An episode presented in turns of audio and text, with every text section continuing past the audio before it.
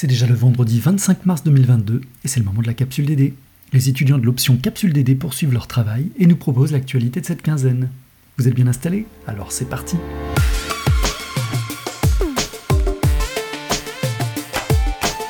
La Capsule D D ! Podcast de la direction du développement durable d'Uni-la-Salle.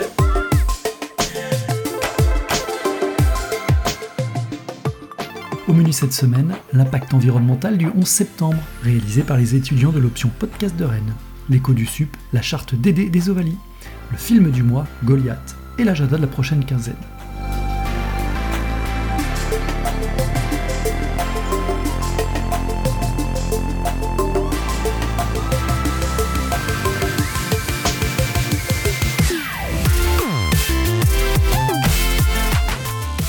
Disons-le, l'heure est aux catastrophes et le scénario que nous vivons en ce moment semble tiré d'une mauvaise série B. Alors, plutôt que nous appesantir sur les dérives du présent, les étudiants de l'option Capsule D D ont choisi d'appuyer sur la touche rembobinage et de nous ramener au onze septembre deux mille un. Un regard décalé sur cet événement qui a marqué les esprits. Rappelez-vous de ce qui s'est passé le onze septembre deux mille un. Il y a vingt ans, un groupe de dix-neuf hommes s'empare de quatre avions de ligne et provoque la destruction des tours jumelles et du Pentagone. C'est la liberté de l'Amérique elle-même qui a été attaquée ce matin-là, au cœur de la première puissance mondiale. Ces attaques terroristes ont provoqué la mort de deux mille sept cents personnes et plus de cinq mille blessés. Ce sont les attentats les plus meurtriers que le monde ait connus. D'après George Bush, aucun d'entre nous n'oubliera ce jour. Nous raconterons les impacts sur la santé des États-Unis et dans l'environnement. Le jour qui a suivi ces événements, New York était plongée dans la poussière.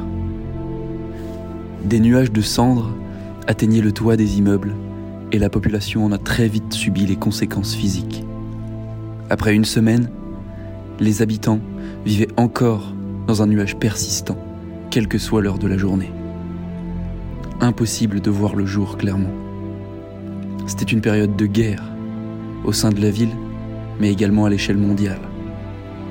Les forces de tous les gros États mondiaux étaient mobilisées. La santé des États-Unis a été fortement impactée. On vous explique tout de suite. Les explosions et les effondrements ont alors libéré dans l'atmosphère d'immenses quantités de métal, de béton, mais aussi de produits de combustion et d'amiante sous forme de poussière, ainsi que de gaz toxiques. L'amiante, dispersée après l'explosion, ne peut plus être évacuée une fois inhalée et peut causer de nombreux cancers. Le benzène affaiblit le système immunitaire et peut causer des leucémies. En plus de ces composants, les études définies de l'E P A ont montré qu'il y avait en tout quatre cents tonnes d'amiante, quatre-vingt-dix mille litres de benzène et plus de cent tonnes de plomb. Ces particules ont été déplacées par le vent vers l'est, en direction de Cortlandt Street, Cherry Street, Market Street, contaminant davantage de résidents. Les événements du onze septembre deux mille un ont été une source de stress importante pour la population et les travailleurs de la ville envoyés sur les décombres. Il n'est donc pas étonnant de recenser un nombre important de cas de stress post-traumatique et de dépression. L'environnement a été fortement impacté. Les un virgule six million de tonnes de débris du World Trade Center fumaient pendant quatre-vingt-dix-neuf jours et plus de huit mois furent nécessaires pour assurer le nettoyage du site. Opération conduite par environ quarante mille personnes. Les débris furent enfouis dans une partie spéciale du Fresh Kills Landfill, le plus gros site d'enfouissement de déchets de New York, situé sur Staten Island. Les terres ont été abîmées, le sous-sol contaminé par les eaux polluées. La FEMA, l'agence en charge des situations d'urgence, a été contrainte d'apporter des bouteilles d'eau aux habitants car ils ne pouvaient plus boire d'eau du robinet. Aujourd'hui, il n'y a plus d'impacts environnementaux faisant suite à cette catastrophe. Le plus marquant, c'est l'aspect visuel laissant la ville de New York orpheline de ces deux tours jumelles qui étaient les symboles de la puissance économique américaine. Il en demeure aujourd'hui un monument rendant hommage à ce triste jour. Celui-ci est appelé Ground Zero et est composé de stèles et d'un mémorial accessible au public détaillant cet événement tragique. Il a été achevé en deux mille onze, rendant hommage aux deux mille sept cent cinquante-deux victimes.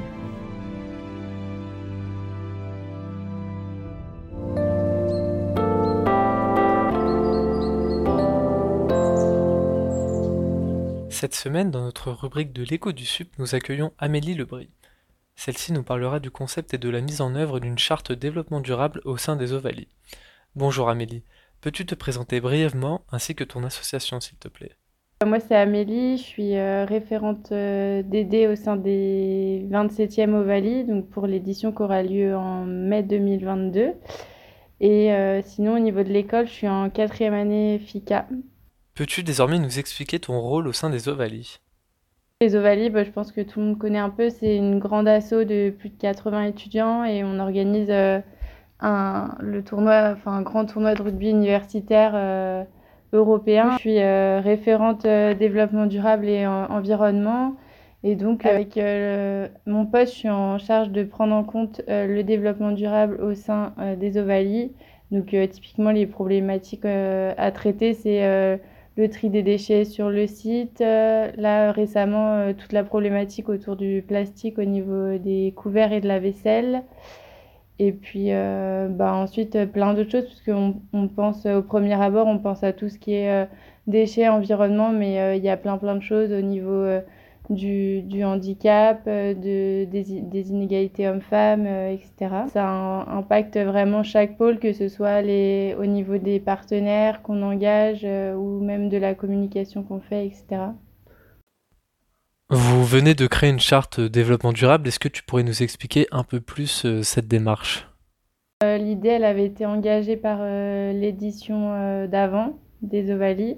Et du coup, nous, on l'a conservé avec euh, Lise, euh, qui travaille avec moi, et euh, le, le pôle, en fait. Et puis, du coup, l'ensemble du bureau, parce que l'intérêt, c'est que la charte, elle fasse, des, euh, elle fasse écho au sein euh, de, de tout le bureau. Et du coup, ça permet euh, de, de formaliser et de mettre sur papier un peu euh, toutes les idées et les, les, les objectifs qu'on a euh, à, au sein des Ovalies et qu'on prend en compte euh, Pour, euh, enfin, autour de l'événement. Et concrètement, euh, comment se structure cette charte ? Du coup, nous, on l'a structurée euh, par, euh, par pôle et euh, on a étudié un peu tous les objectifs euh, du développement durable qui existaient et on a essayé de voir euh, ben, voilà, qu'est-ce, qu'est-ce qu'on pouvait prendre en compte, les points sur lesquels il fallait qu'on fasse attention, ce qui était primordial, et cetera. Et... Euh, Et on a, on a listé ça euh, dans la charte et voilà, ça permet euh, de, d'avoir une base et chaque année, on pourra l'améliorer et ça permet aussi de, de crédibiliser un peu euh, le, l'impact, euh, enfin, nos, nos, nos idées et nos objectifs euh, autour de tout ça, notamment lorsqu'on postule pour avoir des labels, euh, et cetera. Donc, euh, comme le label EcoFest ou euh, le label F F S U. Selon toi, penses-tu qu'il faudrait démocratiser cette action au sein de l'ensemble des associations du groupe ? Je pense que dans les grosses assos telles que les Ovalies ou le Gala, c'est, c'est important quand même euh, d'avoir une personne qui est référente euh, au sein d'une telle asso, ça suffit pas et c'est important que euh, tout le monde ait connaissance euh, ben voilà, de l'implication euh, qui, qu'il faut avoir au, au niveau du développement durable au sein d'une association et du coup d'avoir un document qui a été euh, signé, j'ai oublié de le préciser, par tous les membres et qui a été lu par tous les membres de l'asso, ça permet euh, bah voilà, que tout ça se soit un peu ancré euh, chez tout le monde. Et je pense que c'est important dans les grandes, dans les grandes assos et puis peut-être à long terme euh, de davantage le développer dans les plus petites assos. Euh, à savoir qu'une fois que le document est créé, ben, c'est, le but c'est de l'améliorer chaque année et c'est plus une démarche vers laquelle il faut tendre et, euh, et voilà. Merci pour ton intervention euh, Amélie, à bientôt.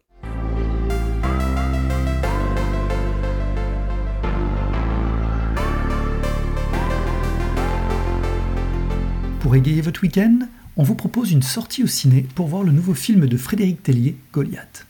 L'histoire repose sur un trio, France, professeur de sport le jour et ouvrier à la nuit, qui milite activement contre l'usage des pesticides, Patrick, avocat spécialiste en droit environnemental, mais qui n'arrive pas à faire entendre sa voix dans les dossiers qu'il plaide, et enfin Mathias, lobbyiste cynique, interprété par Pierre Niney, qui est chargé de défendre les intérêts d'un géant de l'agrochimie. Le suicide d'une jeune agricultrice précipite la rencontre de ces trois personnages qui n'auraient normalement jamais dû se croiser.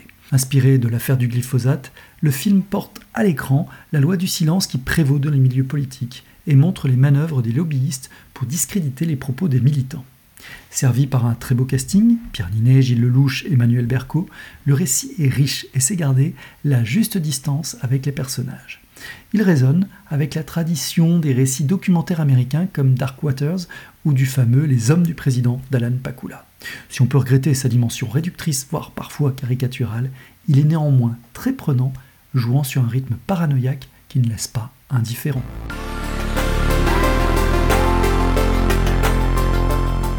Et l'agenda de la prochaine quinzaine. Semaine riche en animation à l'occasion de la semaine étudiante de développement durable. Retrouvez à Rennes la Green Day, jeudi, spéciale E S S, organisée par les étudiants de bachelor première année, avec notamment une conférence avec la participation de la Croix-Rouge. Cette semaine, ce sera aussi l'occasion, entre autres, pour l'association Eco-Challenge d'organiser une clean walk sur le campus et pour l'association Humanitem de proposer un jeu de piste sur le commerce équitable. À Beauvais, l'association étudiante solidaritaire nous a concocté un programme digne des plus grands. Chaque jour de la semaine sera consacré à un objectif de développement durable. Ces objectifs se matérialiseront à travers plusieurs initiatives réparties tout au long de l'événement.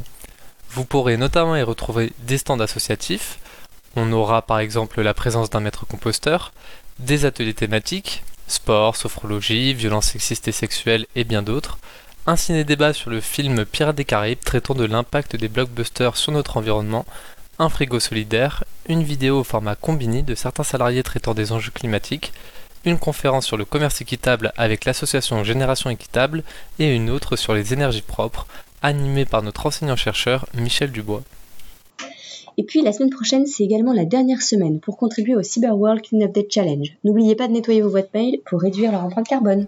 Et jeudi trente et un mars à onze heures, vous pouvez participer au webinaire A P C C en partenariat avec Actu Environnement sur l'hydrogène. Une opportunité pour décarboner la mobilité lourde.